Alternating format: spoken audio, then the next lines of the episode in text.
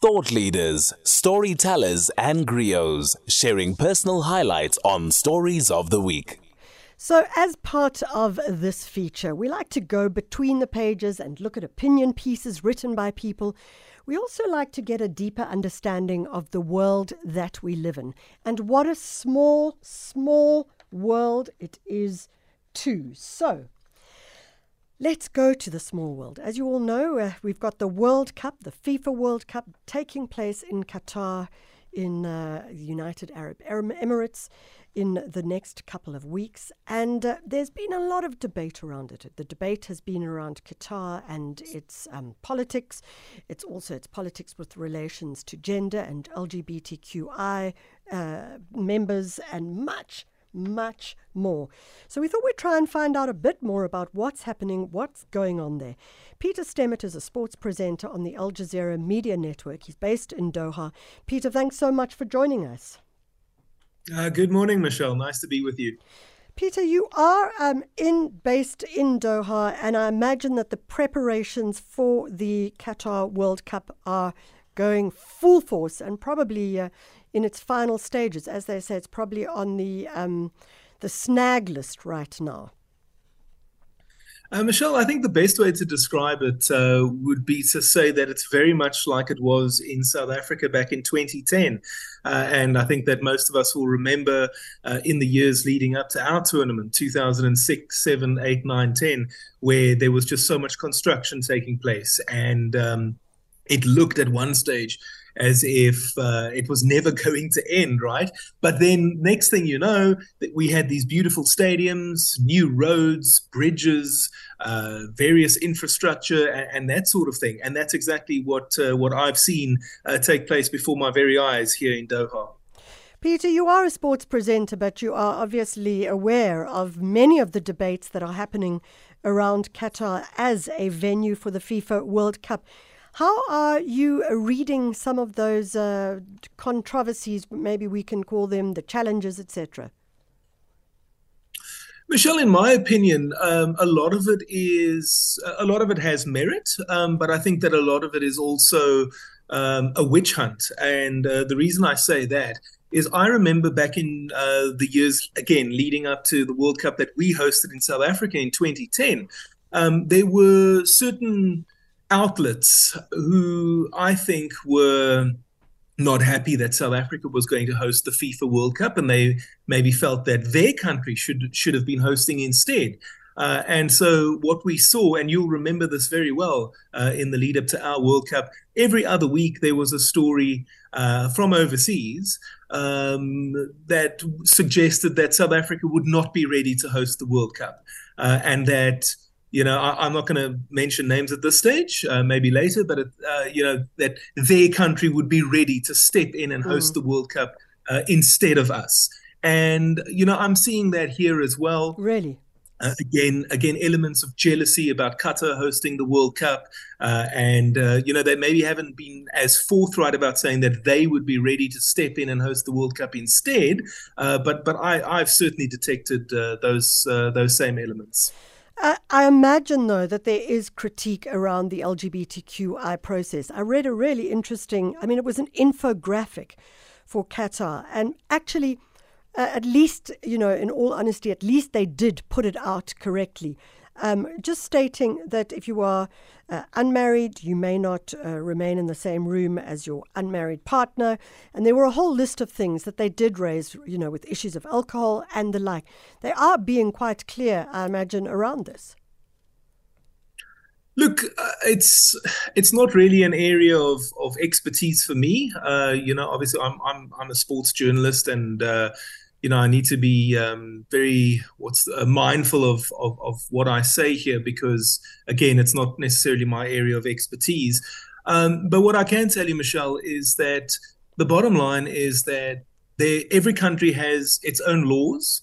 Uh, South Africa is no different. The United Kingdom is no different. The United States is no different. We all have our own laws. Uh, we all have our own customs. We all have our own culture. And in that sense, Qatar is no different. And, you know, the organizers of this World Cup have been very clear uh, in the sense that everybody is welcome to come to the World Cup. Uh, and at the same time, all that they've asked is that people who are coming to the World Cup be respectful of the culture and the customs of this nation. And you know, quite frankly, I don't think that that is uh, that that's being unreasonable. And one could make one's own choices based on that. Peter, I do recall in the last week that there's been some uh, pushback, not with regards to Qatar, but with regards to the countries that will be attending. Um, and, and I stand to be correct as to which countries. And I know historically, for example, we've seen with the Olympics where um, Russia was excluded because of the, um, uh, the, the, the, the, what do you call it? The, dra- the, the, the dragging. Um, you'll have to use the term. I'm having a complete brain freeze. sure. Yeah. Uh, no, uh, doping is the correct do- Doping, I know. Sorry, I just couldn't find that word. I was like, thinking, what is the word? no problem. Jeez, it's a Sunday morning for me, that's for sure. So uh, there has been some conversations around that.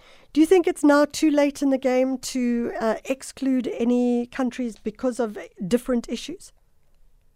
Yeah, listen again, Michelle. I think that if you look at the history of the FIFA World Cup, there are so many instances where teams have maybe threatened not to come, uh, i.e., boycotting, uh, or there have been, uh, or it's been the other way around, where uh, there's been uh, maybe uncertainty about a particular team attending the World Cup and taking part. Mm. Um, but I will be honest with you. To, uh, just certainly in my living memory, I cannot think of a single example of a country that qualified for the FIFA World Cup and then didn't actually take their place at the event. Um, and I, when I say my living memory, I'm going back as far as USA 94. Um, mm. And based on my knowledge of the history of the tournament, let's say between 1930 and 1990, um, except maybe in those very early days where it was difficult for countries to to maybe get on a boat and travel to Europe or or travel to South America or wherever the World Cup was being hosted. Um, I can't think of examples of countries not actually taking their place. There is an interesting thing now taking place uh, in Qatar where they are recruiting people for an all expenses paid trip um, to sing loudly in the opening ceremony and uh, to support with the positive social media content about the tournament and the host nation. And I understand that this is um, an interesting uh, possibility that Dutch fans are going. And I mean, we're not talking about the Dutch anymore because of our cricket, but nevertheless, let's uh, find out what are they offering.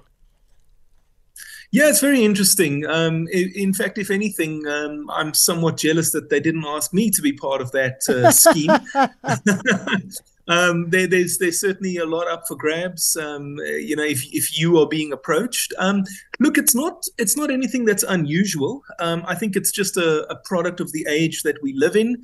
Uh, in 2022, um, and probably as we've seen in the last few years now, uh, social media influencers um, that has become its own thing, hasn't it? Um, so people with large followings on on I don't know Instagram and TikTok and and, and all these other various platforms.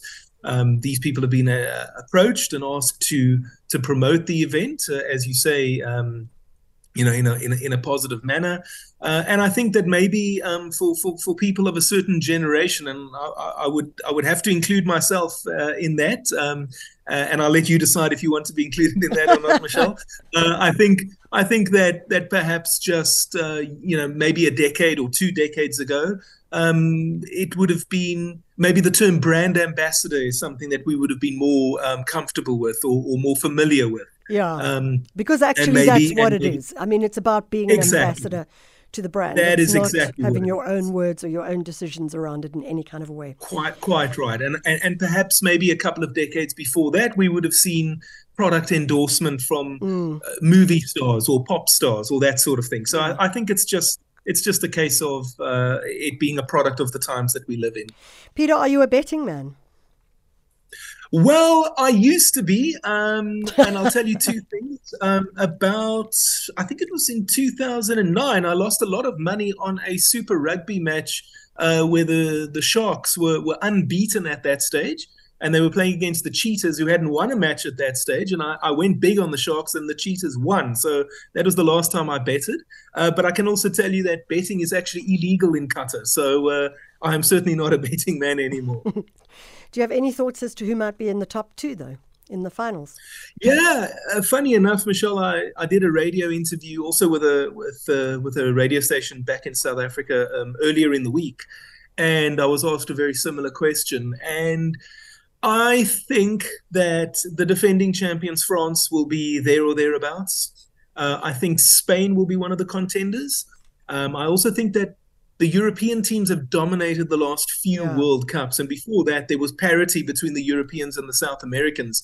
And from that perspective, it, it would be really nice to see Brazil and Argentina do well again. Yeah. Uh, and just because I'm a big Lionel Messi fan, I'm going to uh, I'm going to go with Argentina. Peter Stemmet, thanks so much for joining us, sports presenter on Al Jazeera Media Network, based in Doha. He's uh, looking at France and Spain, Brazil and Argentina. And uh, what a thing, hey, if you were an influencer. Well, I suppose for us it's kind of different. But uh, if you were an influencer and one of your teams was playing, you might even be able to get support from the Qatar uh, organization. It does feel a little bit like whitewashing the country, but I suppose that's the deal with the FIFA World Cup.